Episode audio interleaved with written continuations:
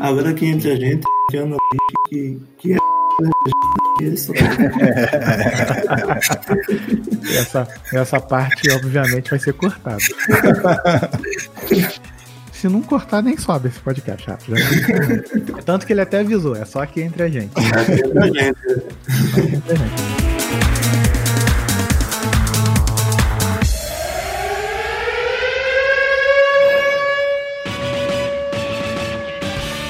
Olá, pessoal, seja bem-vindo a mais um podcast. Eu sou o Dourado e se você achou que não teria mais um podcast em 2020, achou errado, otário. Essa é a voz do rato em homenagem a Naira, nosso grupo no Telegram. Hoje a gente vai conversar com o MacGyver. Olá, essa é a voz do Alcimar, sempre quis falar isso. e eu sinto que as coisas que eu aprendo eu preciso falar de alguma forma. Show de bola! E estamos de volta com esse quadro que é o Coisas D. O Coisas D é onde entrevistamos profissionais, mas sem a romantização da profissão. A gente faz um bate-papo de como essa carreira foi construída. E antes da gente começar de fato, eu vou aproveitar que a gente está aqui para avisar você que está nos ouvindo que a gente tem um grupo no Telegram. Você viu aí a frase de introdução do rato, né? Então, nesse grupo, você pode interagir com a gente, pode comentar os episódios. Basta procurar no Telegram um podcast na busca ou acessar o link t.me barra um podcast. Eu quero, inclusive, deixar também um abraço, já que já teve aí um abraço para Naira, para o ALX, para Márcia Kelly, para Ariel, que tem comentado bastante por lá. Obrigado pela força, pessoal. E vamos de entrevista.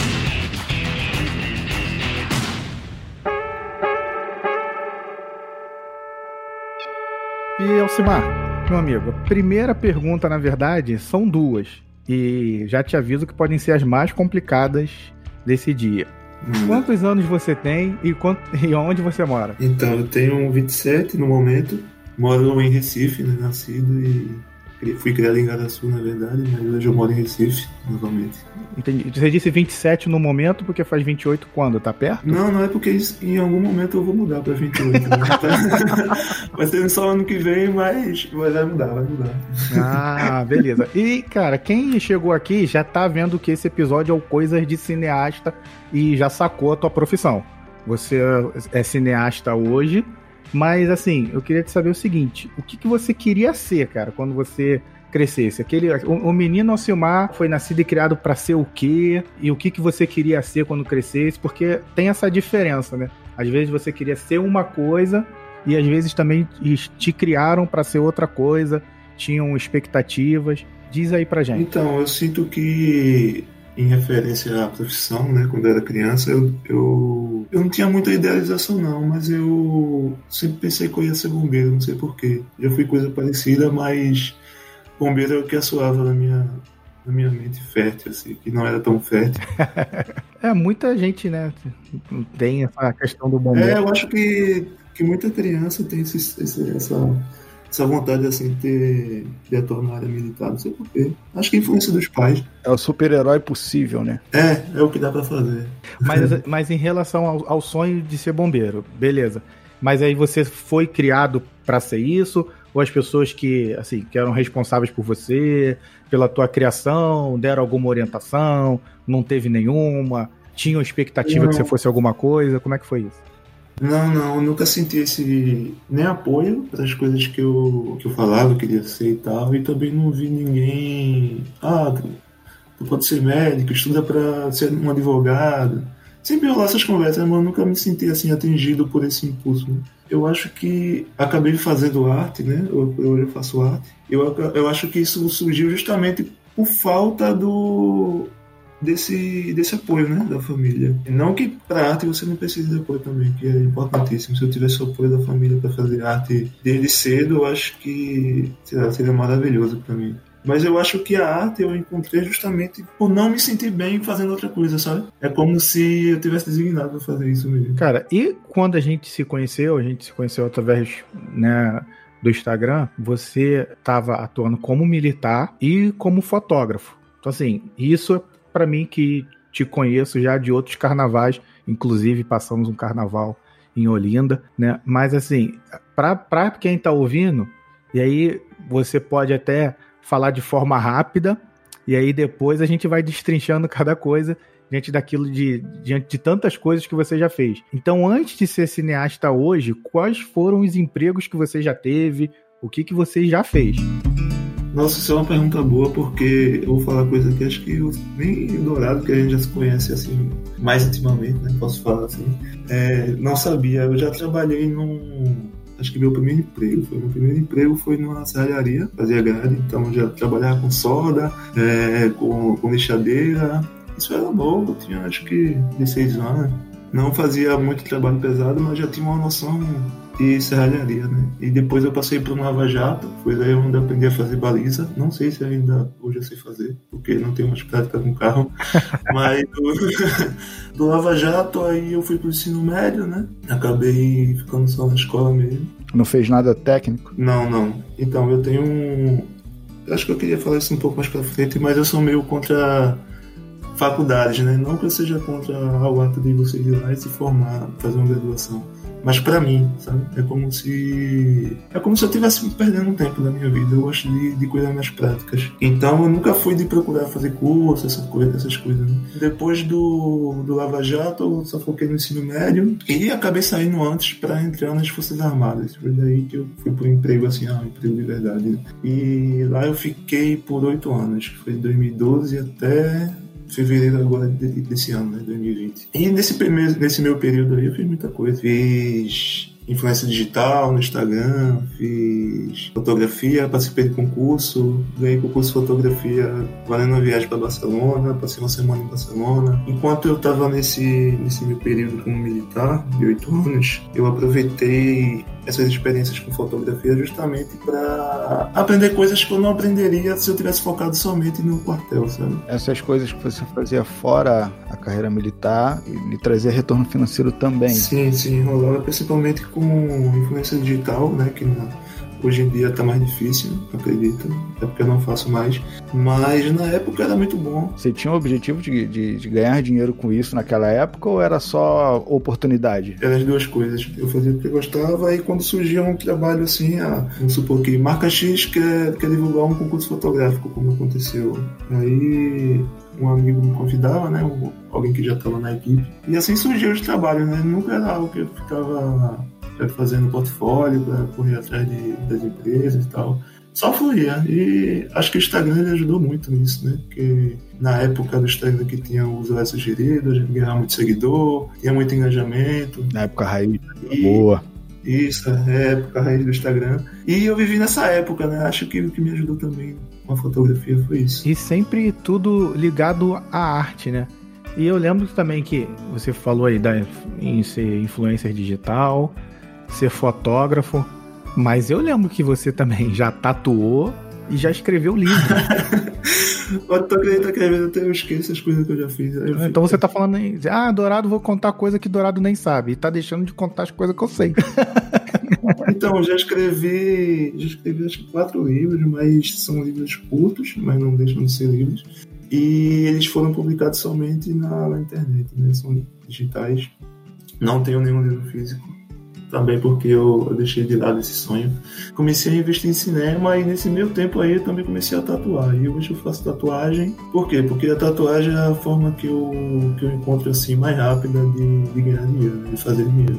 Entendi. Tatuagem hoje te dá um retorno mais rápido de grana. Isso é mais rápido. Eu tenho uma dúvida, porque é, na minha cabeça não combina a carreira militar com a carreira artística. Acho que por conta do, do sei lá, inconsciente coletivo, o militar é muito rígido e o artista é muito flexível e beira a, a, a, ao vagabundo, né? É, é, aquela velha história de que, ah, o que, que você faz? Eu sou músico, mas de trabalho.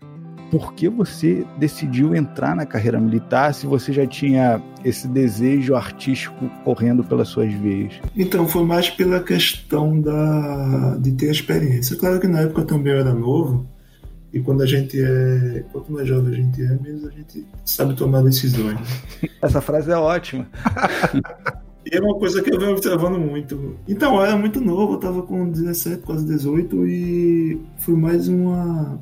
Meu pai também incentivava muito, claro. Mas foi mais por uma decisão de, de querer uma experiência totalmente diferente, né? E eu não me arrependo, não. Tive uma conversa recentemente com os amigos meus e eu tava falando sobre a vida lá no quartel. E eu resumi que a melhor lição que eu tive lá dos 18 anos foi que eu aprendi a lidar com todo tipo de gente, né? Porque se chegava um superior meu, que ele poderia ser o meu amigo ou não. Eu também tinha meus subordinados, que eram soldados, né? Eu cheguei a ser promovido a cabo lá. Então tem, também tem que saber lidar com os soldados de certa forma, porque cada pessoa era diferente, né? Eu podia ter superiores amigáveis ou não e subordinados também. Então o exército ele me ensinou a, a lidar com todo tipo de gente, né? Aí quando você fala da, da relação com a arte e militarismo, aí eu me encontrava num impasse várias vezes, porque tiravam onda, né, claro ah, vê se é maconheiro, se não faz aquilo, não sei o que, de artista. Agora sempre dava na esportiva, claro, porque era na esportiva. Eu também trabalhava na sessão administrativa, né?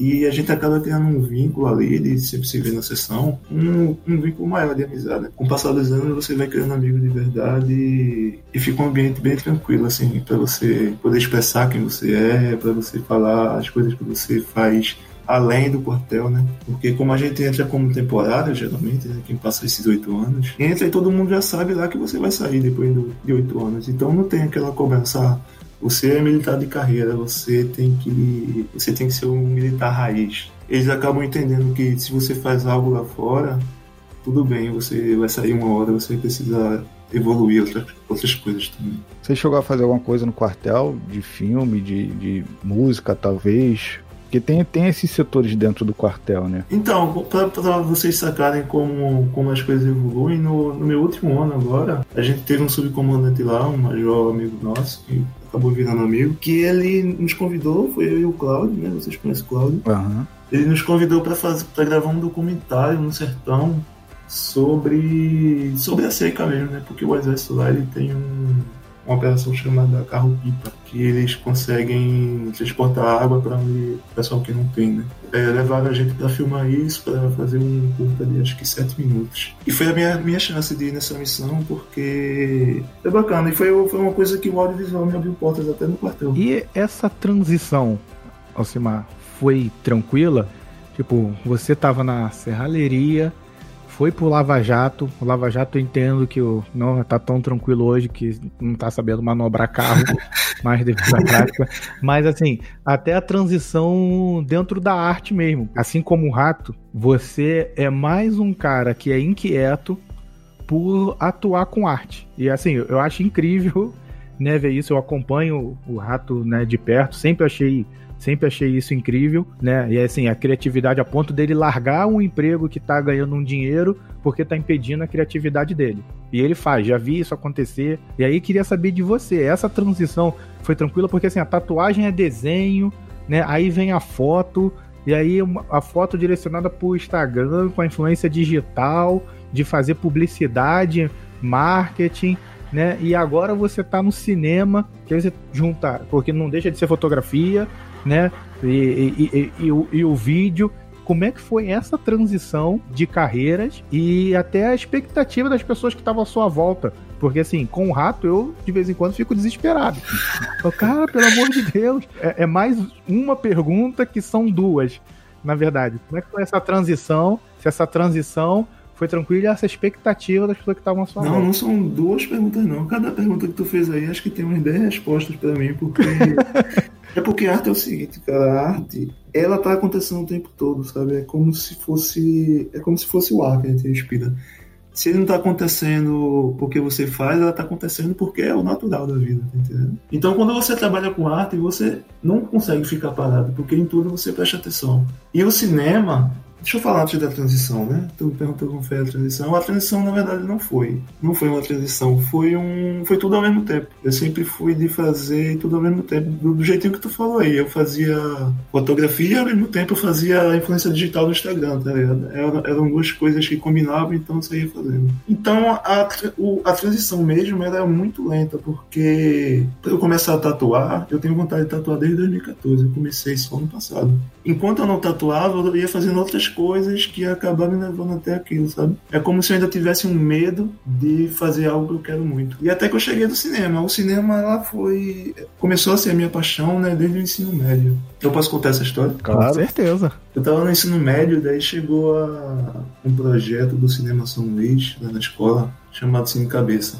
Esse projeto aí, levado para as escolas, os alunos produziam um filme e esse filme ia concorrer no Cinema São Luís. Se você não conhece o Cinema São Luís, é o maior cinema aqui de, de Pernambuco todo, eu acho. Pra mim é. Pra mim é o maior do Brasil. Esses filmes feitos nas escolas aqui de Pernambuco, eles disputavam lá, né, na mostra competitiva do, do Cine Cabeça. Daí, quando esse projeto chegou lá na escola que eu estudava, a professora, a professora Kelly, professora de História, um abraço pra professora Kelly, ela não me incluiu no, no grupo de alunos. Né? Por quê? Porque tem uma justificativa. Os únicos alunos que iriam participar do projeto seriam do terceiro ano, eu estava no segundo ano de ensino médio, mas ela acabou incluindo alguns alunos do primeiro e segundo ano que tinham notas boas, né? Hum. E claro, eu não fui incluído porque minhas notas eram péssimas, eu era bagunceiro da escola.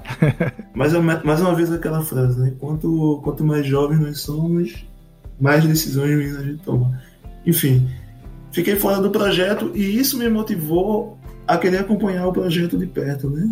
As, as gravações começaram na escola e eu comecei a, a, acompanhar de perto, a ficar na janela, olhando como, como colocava uma câmera, como fazia, como é que preparava o, os alunos para atuar, porque os alunos fizeram tudo, né? eles filmaram, editaram roteiro, é, atuar, editar no filme, fizeram tudo. Com a coordenação da escola, claro. E daí essa paixão cresceu dentro de mim no dia que o filme foi ser exibido no cinema, né? Um cinema enorme, lindo. E estava lotado no dia. E eu não lembro bem se era na semana do meu aniversário ou se era no dia exato do meu aniversário. Mas quando a gente chegou lá no cinema, a professora percebeu que, que eu tinha ficado meio sentido né, com a história do, do filme, não participei por causa das notas e tal. E ela chegou lá na frente e falou: tem um, um nosso que está aniversariando hoje.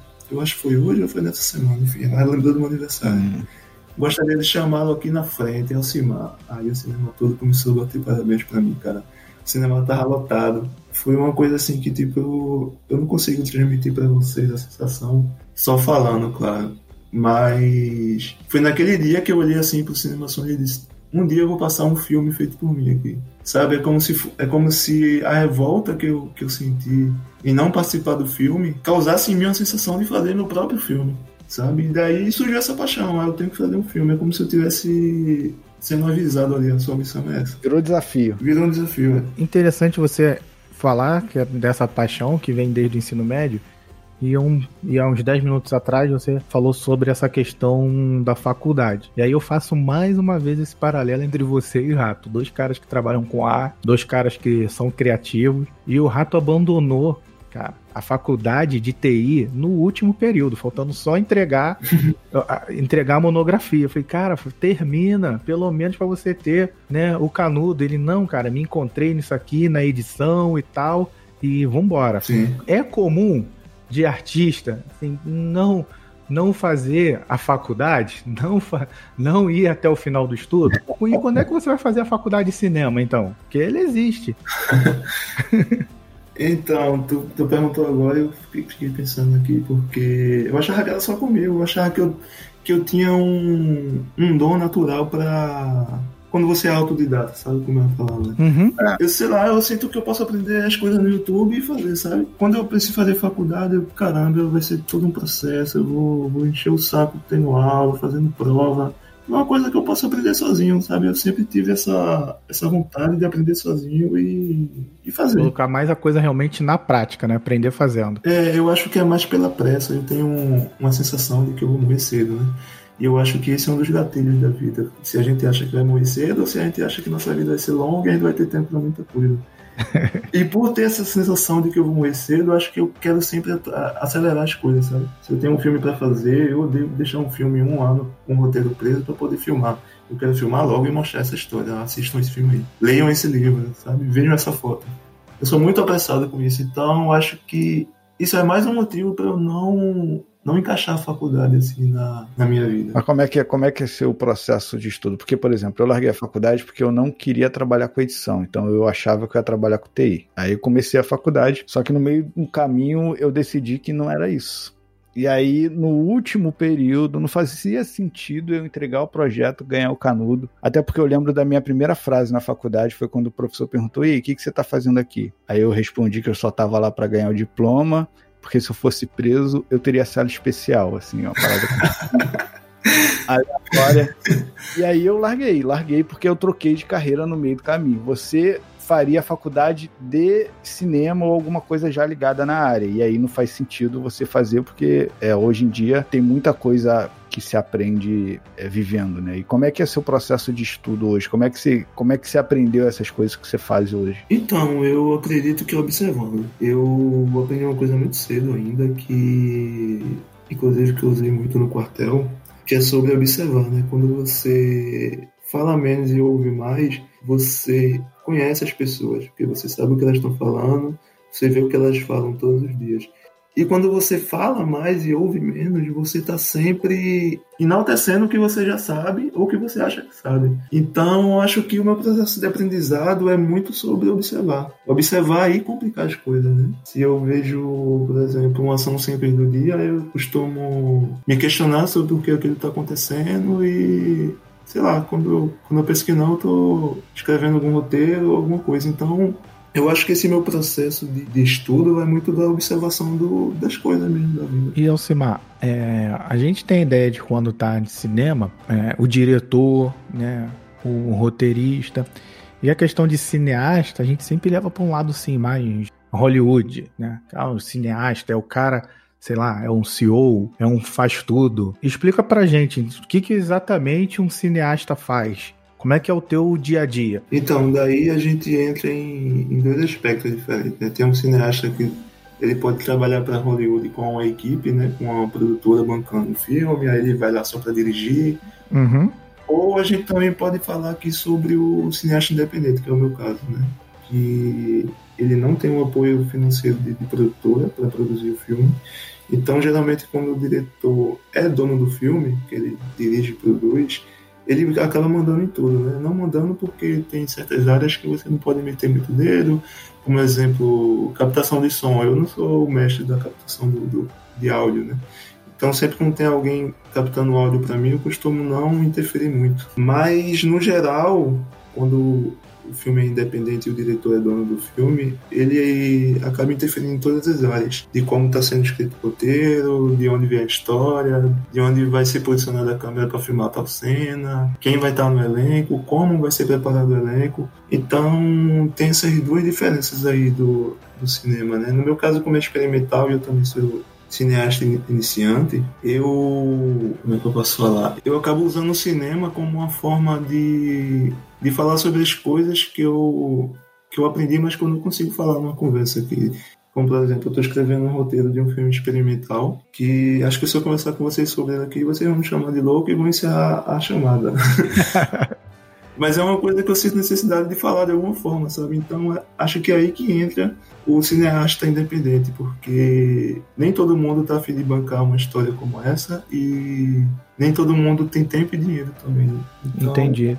É, e quando é que vai ter um filme seu com a edição do rato? É uma boa, é uma boa. e uma pergunta sobre cinema agora específica, assim, muito importante.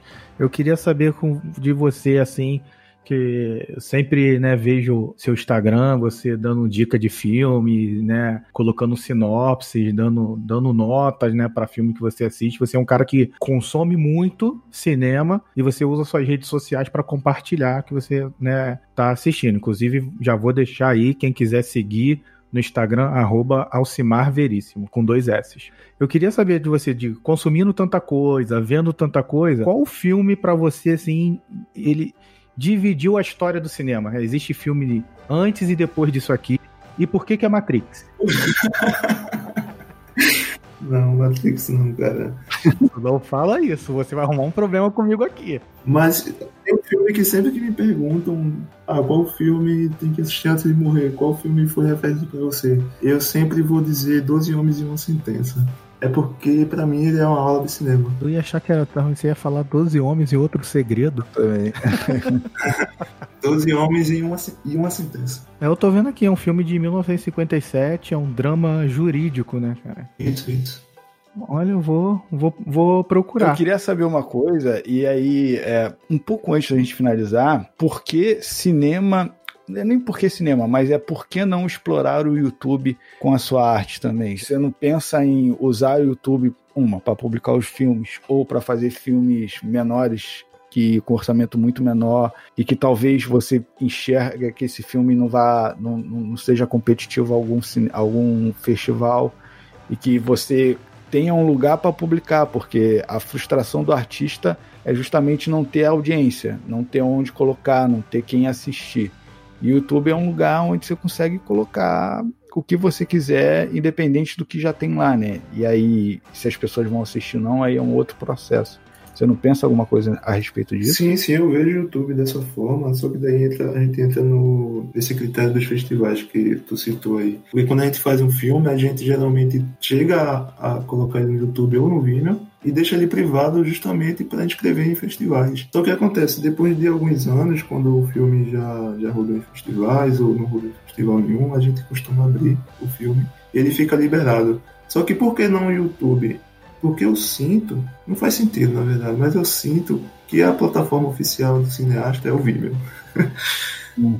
mas não, não me vejo no momento fazendo filme e jogando no YouTube para ele se tornar acessível, sabe? Para ele ser visto. Eu ainda foco muito em, em, passar filmes exclusivamente em festivais. Ganhar o festival, é, rolou a redenção lá do, do colégio? Foi o, foi o retorno do, do herói então, não, eu acho que talvez se eu conseguir exibir o filme no, no Cinema São Luís aqui, né, quando reabrir os editais, ano que vem, quem sabe, acabar essa pandemia, o cinema voltar a exibir filmes. Quem sabe eu não consiga, né? Então, Simar, e depois de tudo né, que você falou, eu queria uma dica, cara, para quem ouviu sobre a sua profissão, veio aqui, achou quero ser cineasta. Caiu no podcast, ouviu você falando, tá decidido a ser cineasta, você que já tem um, né, uma bagagem, já tem filmes feitos, nós vamos falar é, deles ainda antes da gente terminar, a gente vai dar algumas dicas aqui. A pessoa que caiu aqui e quer ouvir para você a dica de hoje. Podem ser duas dicas? Pode, pode ser. Então, o cinema é muito, muito, muito sobre fazer acontecer, né? Se você tem uma ideia, você precisa fazer, porque só realiza quem faz. Daí acho que eu posso dar uma, duas dicas de, de, coisas que acontecem comigo. Que uma é estudar muito as pessoas, conhecer as pessoas, porque daí você vai conseguir criar personagens e criar histórias. E a segunda dica é você, todos os dias quando acordar, separar um tempinho ali e escrever três páginas de um caderno com tudo que vier na sua cabeça. Sem julgamentos, porque aí você libera a criatividade. É isso. É isso aí, pessoal. Espero que você tenha curtido essa entrevista com o Alcimar, né, um grande amigo, né, e fiquei muito honrado, né, de dele ter participado desse um podcast. Mas antes dele ir embora, vamos para nossa hora do cafezinho, né, onde a gente dá dicas aí. O Alcimar, né, como convidado, vai fazer as honras. Deu uma dica aí do pessoal, tudo que assistir. E é claro, uma pessoa que faz filmes, né, tem que dar a dica do seu próprio filme aqui. Deixa aí algumas dicas pro pessoal do que assistir. Alcimar, dá a sua dica. Então, tem umas coisas que eu tenho assistido recentemente na Netflix, vou começar a falar no Netflix aqui, que são entrevistas com, com algumas, algumas celebridades com David Letterman, acho que é assim que pronuncia o nome dele. E o nome da série é O Convidado Dispensa a Apresentação com David Letterman. Muito boa. Eu acho que dá, dá pra refletir sobre muita coisa. Eu adoro coisa que dá para refletir assim, você pega uma frase que fica. Hum.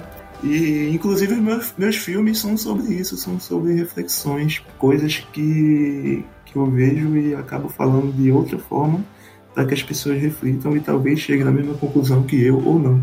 Então, os meus filmes, eles no momento só, só, só, é possível assistir em festivais, mas quem quiser ter a oportunidade de assistir pode acompanhar lá no Instagram, no arroba que eu sempre posto quando o filme está disponível, geralmente está rolando no festival online e dá para assistir de casa, o que facilita, a pandemia facilita por disso. Também tem alguns livros meus publicados no Medium, que é um site para escritores iniciantes também, e não só escritores, mas para quem quer se expressar através de texto. E é isso. Basicamente, eu sempre posto no Instagram, acho que é meu canal oficial de divulgação do que eu faço. E também eu adoro conversar. Eu gosto quando as pessoas me seguem e mandam uma mensagem. Fala assim, mas assisti teu filme, fiz aquilo.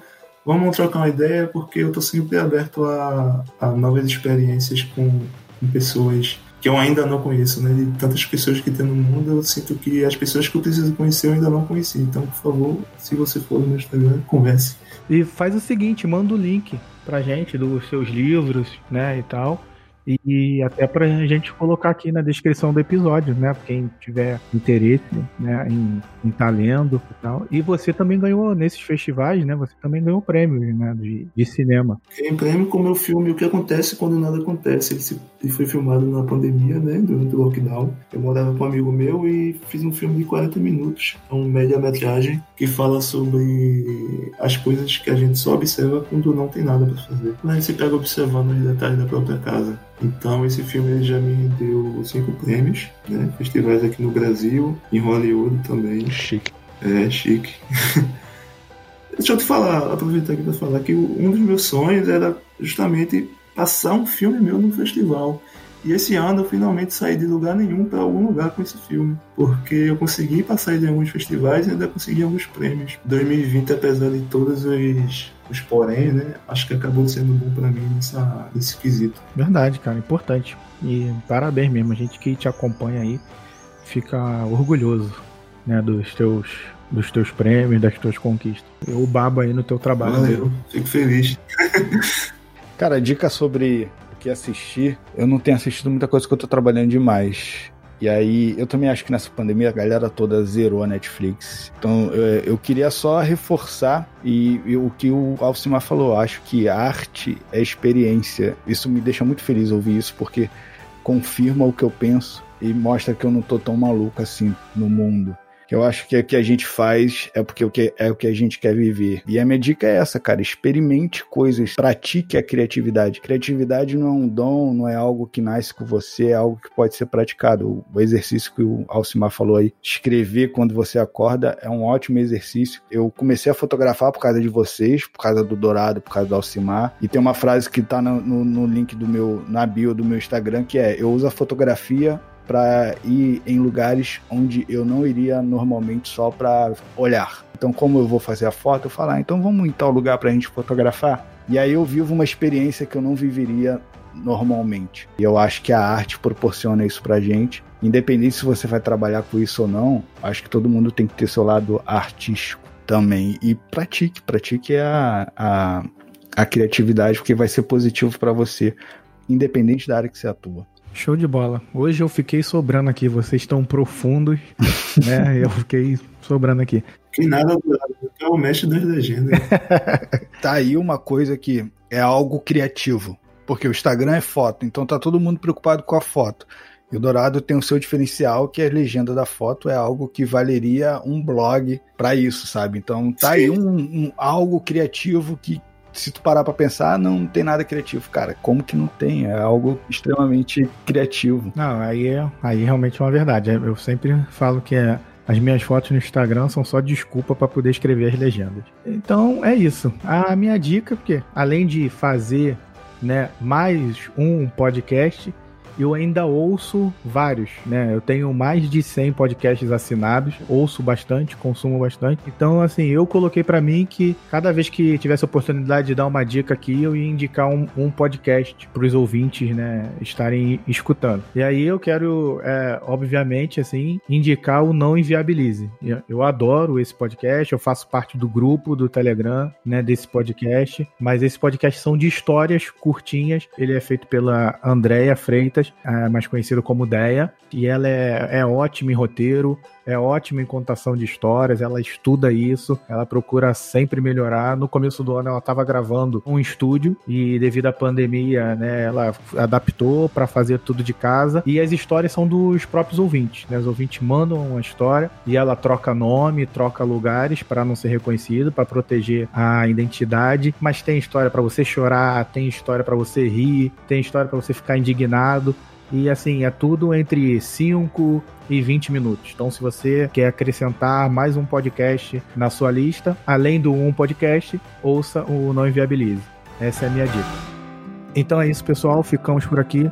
Um abraço. Tchau, tchau. Valeu, turma. É, antes de mandar um beijo para as crianças, apoiem é, o produtor independente. Independente de qual mídia que seja, livro, YouTube, filme, apoie esses caras, porque é vocês que pagam a conta no final das contas. Valeu, um beijo nas crianças. Tchau. Vou também deixar um, mandar um beijo aqui para as crianças. e para todo mundo que ouviu, um abraço. Foi, foi ótimo estar aqui com vocês hoje e falar um pouco de, dessa trajetória. Que com certeza tem mais coisa, mas no próximo papo a gente conversa mais. Até porque vai surgir mais coisa. Né? Espero encontrar vocês aí também em breve, depois dessa pandemia que vai passar logo. É isso. Vai valeu. passar. Muito obrigado. Valeu. Falou, valeu.